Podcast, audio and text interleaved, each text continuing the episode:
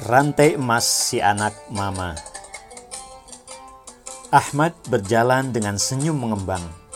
Berpakaian kebesaran khas Bugis, lengkap dengan payung keemasan, anak lelaki satu-satunya Quraisy Syihab itu berjalan gagah. Di sisi Ahmad, istrinya, Sidah Al-Haddad, tersenyum penuh bahagia. Tidak kalah bunga, Quraisy dan istrinya, Fatmawati. Keluarga itu melempar senyum ke undangan yang menghadiri resepsi pernikahan Ahmad. Quraisy plong, anak yang lama dinanti pernikahannya, akhirnya naik pelaminan. Dua kakak Ahmad, Najela dan Najwa, menikah di usia muda. Kata Quraisy, mereka menikah justru di waktu sebelum menunggu untuk dinikahkan. Yang kedua, saya tidak sembunyi sama Ahmad saya ingin dia menikah karena ingin melihat cucu yang membawa nama saya, kata Quraisy. Sebagai anak lelaki satu-satunya, Ahmad memang istimewa. Tidak cuma diharapkan cepat menikah, ia juga lama diidamkan hadir ke bumi. Setelah kelahiran Najela dan Najwa, Quraisy dan Fatmawati sudah mendambakan kehadiran putra. Saat Quraisy sedang menghadapi sidang doktor di Mesir, Nun jauh di Solo, istrinya melahirkan anak ketiga, masih perempuan. Quraisy menyematkan nama Naswa yang berarti puncak kegembiraan. Gembira karena Quraisy lulus dengan yudisium summa cum laude dan girang dengan kelahiran anggota keluarga baru. Meski bukan anak lelaki yang diidamkan, kegembiraan Quraisy dan Fatma tidak kurang sedikit pun. Ia ingat firman Allah dalam surat Ali Imran ayat 36 yang ditujukan kepada nenek Nabi Isa. Keluarga itu mengidamkan anak lelaki, tetapi yang lahir Sayyidah Maryam.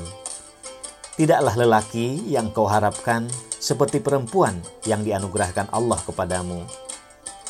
Hanya dua bulan setelah persalinan putri ketiga, Fatma mengandung lagi.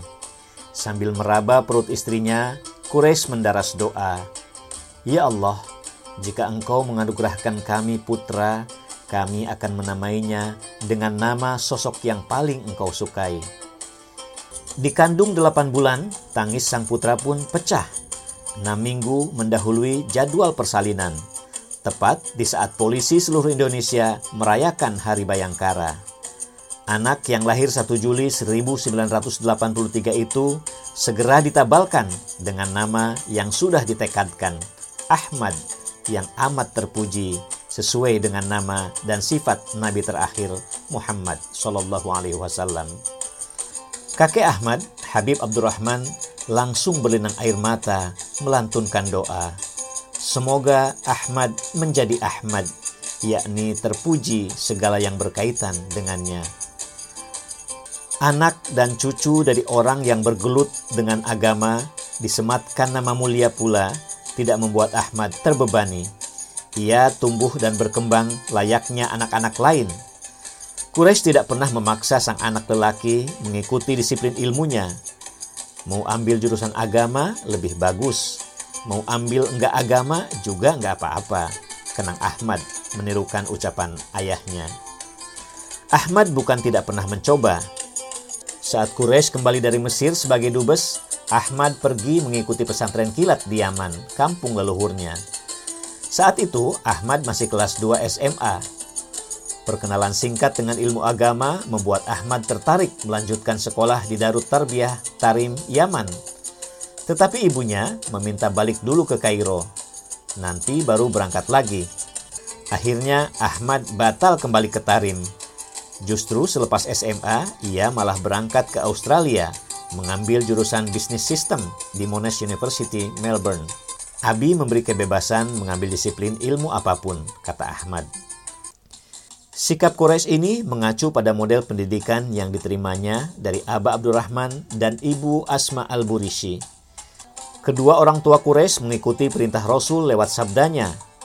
Dirahmati Allah, orang tua yang membantu anaknya berbakti kepadanya dengan tidak membebaninya melebihi kemampuannya tidak melecehkannya, dan tidak memakinya dengan perkataan bodoh. Bagi Quraisy, yang terpenting dilakukan adalah menumbuhkan minat dan mengarahkannya kepada pengembangan bakat. Pendidikan apa pun, asal ditekuni, bisa jadi yang terbaik, tambah Quraisy. Quraisy memberikan pendidikan agama dalam keseharian. Sampai SMA, anak-anaknya harus sudah ada di rumah sebelum maghrib. Mereka lalu sholat bersama dan membaca ratib secara berjamaah. Saat azan subuh, anak-anak dibangunkan Fatma. Ahmad dan saudarinya melihat Abi memberi contoh. Sebelum subuh sudah membaca dan menulis. Selebihnya, Ahmad sama seperti remaja lain, bermain bola, bermain band, berenang, dan keluar bersama teman. Melihat nama besar Quraisy, tidak jarang teman-teman Ahmad menjaga jarak. Mereka takut Ahmad tidak mau diajak bermain. Juga takut diundang ke rumah Quraisy. Enggak ah, nanti disuruh ngaji sama bokap lu, kata Ahmad menirukan teman-temannya. Suatu saat, Ahmad ikut bersama teman-temannya ke Bandung. Ia pun sengaja menelpon ayahnya dengan membuka speaker. Melihat perbincangan Ahmad dan Kures yang santai, diselingi canda tawa, mereka mulai berubah pikiran. Sebagian teman bermain bolanya pun sering mampir sehabis bertanding. Kures yang memang menyukai sepak bola ikut berbincang, akrab dan santai. Ternyata bokap lu beda banget ya sama yang gua pikirin. Santai, nggak strict, kata temannya. Bagi Ahmad, sikap santai dan penuh canda itu bisa saja membuatnya berlaku sekenanya. Tapi ia tetap merasa berkewajiban menjaga nama baik ayahnya, juga keluarga besarnya.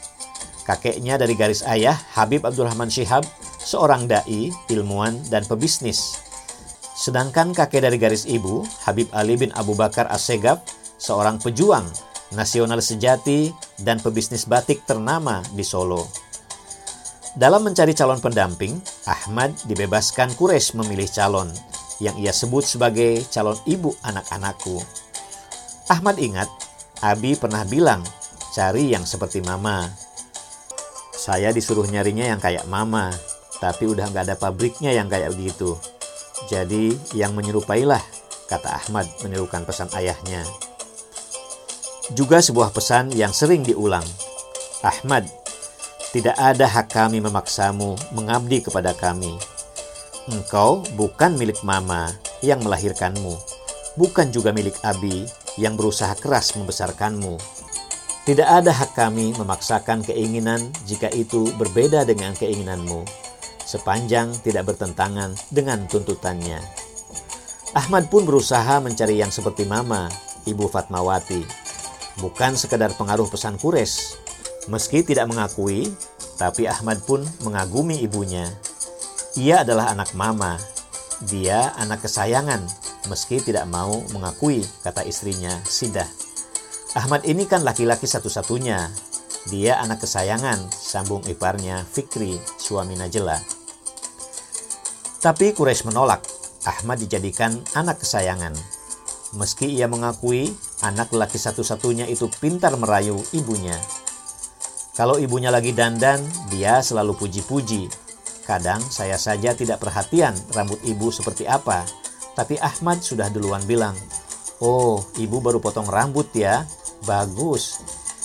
Gimana ibunya nggak takluk, kata Kures. Sikap suka memberi perhatian hanya salah satu sifat Kures yang diwarisi Ahmad. Sehingga meskipun pendiam, Ahmad punya banyak teman.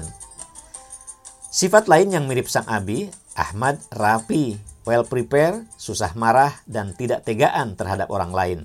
Ahmad dan Kures juga sama-sama gadget freak. Ritual urusan gadget membuat mereka sering pergi bersama.